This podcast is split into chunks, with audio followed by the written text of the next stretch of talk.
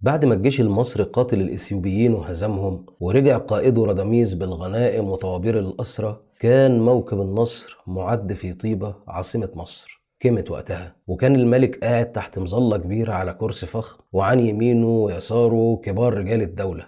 تظلهم أقواس النصر والشعب بيردد الأناشيد احتفاء بالجيش المنتصر وقائده العظيم. الشعب كان بيقول رادميس عاد مرفوع الجبين وهو يعلي بيرق النصر المبين. هللوا باسم الكمات العائدين واهتفوا باسم الأبات الظافرين. يا بني مصر تعالوا أجمعين وارفعوا الرايات للنصر المبين. قد أتى القائد مرفوع الجبين. شكرنا للرب مولانا الرحيم. صاحب العزة والمجد العظيم. واهب النصر إلى الشعب الكريم. ده مشهد النصر في أوبرا عايدة اللي ألف موسيقاها ولحن كلماتها العظيم جوزيب فيردي. وكتب نصها الروائي كامبل دلوكل وكتب نصها الشعري الإيطالي أنطونيو جيسلانزوني. وترجم أبياتها دي اللي أنا قلتها للغة العربية الشاعر والمترجم الفلسطيني سعود الأستي.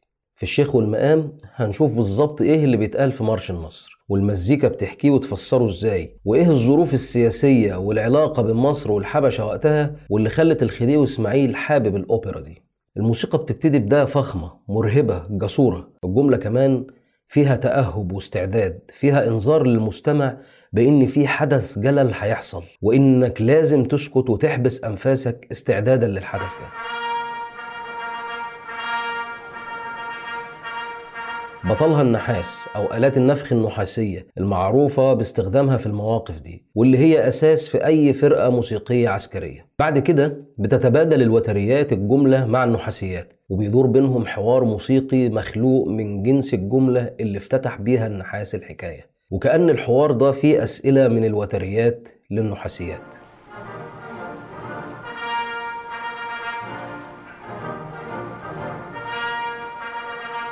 تسأل الوتريات هو في إيه؟ فترد النحاسيات في أمر عظيم فترد الوتريات وإيه هو؟ فتقول لها جيشنا انتصر على الأحباش وأمن حدودنا وأمن مياه النيل واهب الحياة لمصر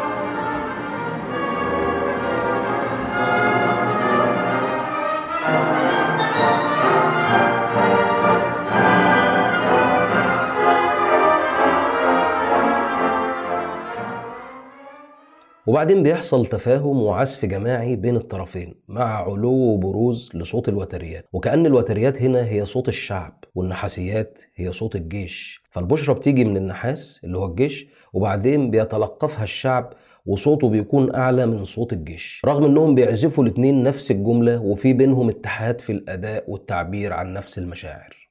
هنا بيبتدي الكورال يغني ويمجد مصر وإلهها وجيشها وملكها ويهتف بعظمتهم ومجدهم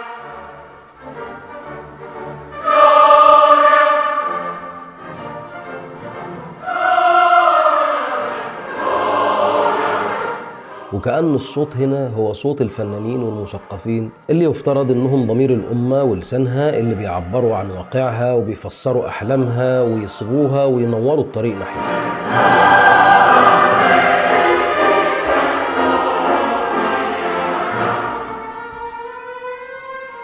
ومن الفنانين والمثقفين بيجي صوت السلام صوت التعايش والحب.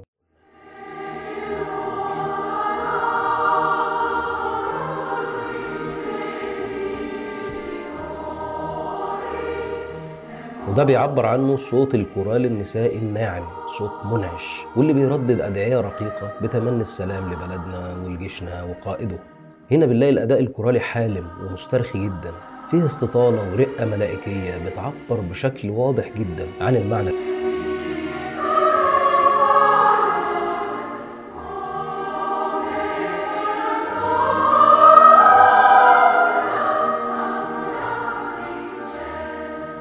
وبيرد الكورال الرجال الضخم الخشن عشان يوزن المعادلة قدام الكورال النسائي الرقيق الناعم. وبيردد في قوة لا تخلو من شياكة. بيردد دعوة للشعب بأنه يفخر بجيشه ويدعي ربنا أنه يبارك في قوته وبأسه.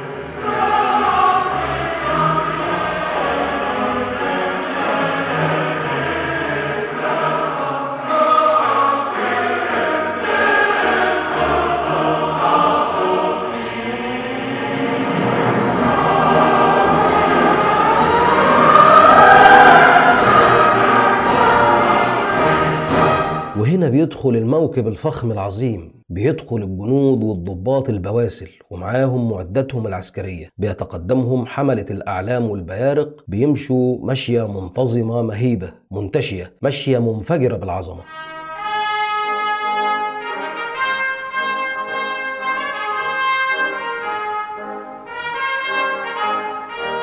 بيرسم فيردي المشهد بالموسيقى اللي بطلها النحاس طبعا كونه مرش عسكري. وبعد ما بيخلص النحاس جملته بنلاقي الوتريات بتستعطفه بكلمة صغيرة وكأنها بتقول له تاني وكأنها جموع الناس فرحانة بالعرض وبتقول للجنود تعالوا تاني امشوا تاني نفس المشية وعيدوا العرض تاني. فيجي النحاس يعيد نفس الجملة لكن بمشاعر متضخمة مشاعر منتفخة أكتر. فتلاقي التون بتاع النحاس بيعلى أكتر في الإعادة وبيكون كمان أكتر حدة. كده خلاص الناس اللي هم الوتريات حفظوا وبيرددوا بصوت واطي وبيعيدوا الجملة فالنحاس ينبسط ويقول تالت لكن بشكل مقتضب وبعدين ينتهي العرض العسكري.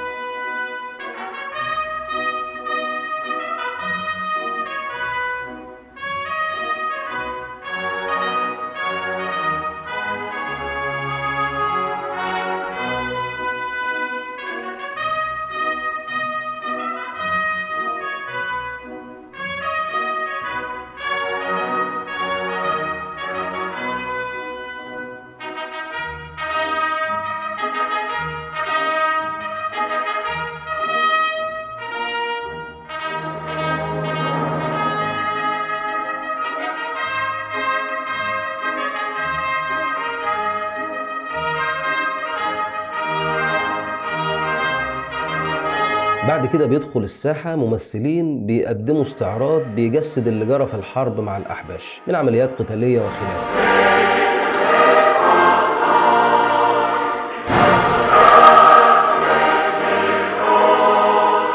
وبعديهم بنلاقي رجال الدين بيدخلوا ويرددوا أناشيد وترانيم وتراتيل وابتهالات بإن ربنا يحفظ مصر وجيشها زي ما إحنا سامعين.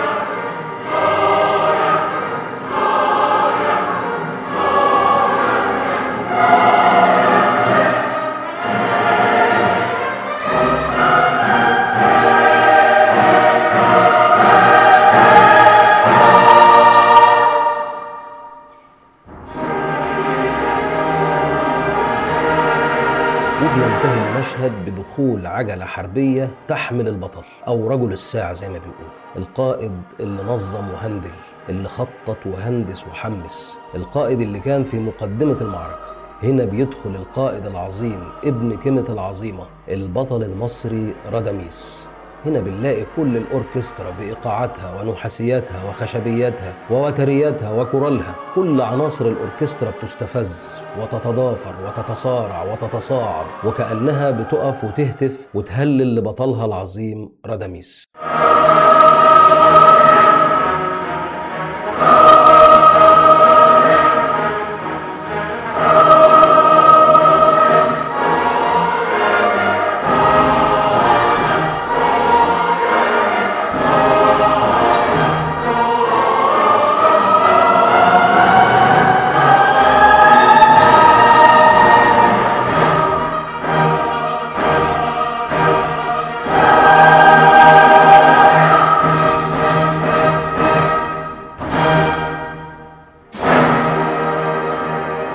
وبيقفل فيردي قفلته الحراقة المهيبة المنتصرة العظيمة. ويفضل الجزء ده من أوبرا عايدة اللي اتعملت سنة 1871 يعني من حوالي 150 سنة هو الجزء الأكثر جمالا والأكثر ثباتا في أذهاننا وأذهان كل محبي فن الأوبرا لجماله وإتقانه الفني وكمان لتعبيره عن عظمة مصر وقوتها. ده بالنسبة لنا يعني كمصريين. طبعا الأوبرا نفسها إحنا عارفين إنها متاخدة من مخطوطات لقاها عالم المصريات الفرنسي أوجست مارييت سنة 1850 وبعدين القصة بتاعت الأوبرا عجبت الخديوي إسماعيل اللي كان على خلاف بل في صراع مع إمبراطور الحبشة وقتها ودخلوا في معارك عسكرية بدأت من سنة 1863 طبعا وقتها كان السودان جزء من مصر وكان في نزاعات كتيرة مع الحبشة وقتها بسبب الحدود بين السودان والحبشة. المهم إن الخديوي عجبته الحكاية ولقاها تشفي غليله من إمبراطور الحبشة. وكمان هي بتعبر عن عظمة مصر اللي كانت وقتها لا زالت عايشة على زخم انتصارات محمد علي اللي جعل مصر تسترد مكانتها كدولة عظمى مستقلة في المنطقة. المهم عالم الآثار مارييت إدى المخطوطة لصديقه الكاتب الفرنسي كاميل دو لوكل وصاغ النص الروائي للأوبرا منها. وخلى الشاعر الإيطالي أنطونيو جيسلانزوني يكتب نصها الشعري. وكمان قدر كاميل دو لوكل يقنع العظيم جوزيبي فيردي إنه يضع موسيقاها ويلحن كلماتها كان من المفترض إن الأوبرا تتعرض في حفل افتتاح دار الأوبرا المصرية لكن فيردي ما كانش خلصها لسه وما اتعرضتش غير بعدها بسنتين. خلصت حلقتنا اللي أتمنى تكونوا استمتعتوا بيها. وفي النهاية أتمنى لكم أيام وليالي كلها سيكة وأفراح. وربنا يبعد عنكم وعنا حزن الصبا وحرقة وعذاب الكرد. ربنا يديكم قوة الرصد وحرية وزهو وفخر العجم ورومانسية وهيام النهاوند. وتعيشوا مع البيات معتزين بتراثكم وماضيكم الجميل. وحنين وشوق الحجاز اللي في أغانينا. يبقى دايما شوق للجمال وحنين للبهجة. تشتاقوا للفرحة تحضنوها وتحنوا للحب فتلاقوه حاضنكم. وإلى اللقاء.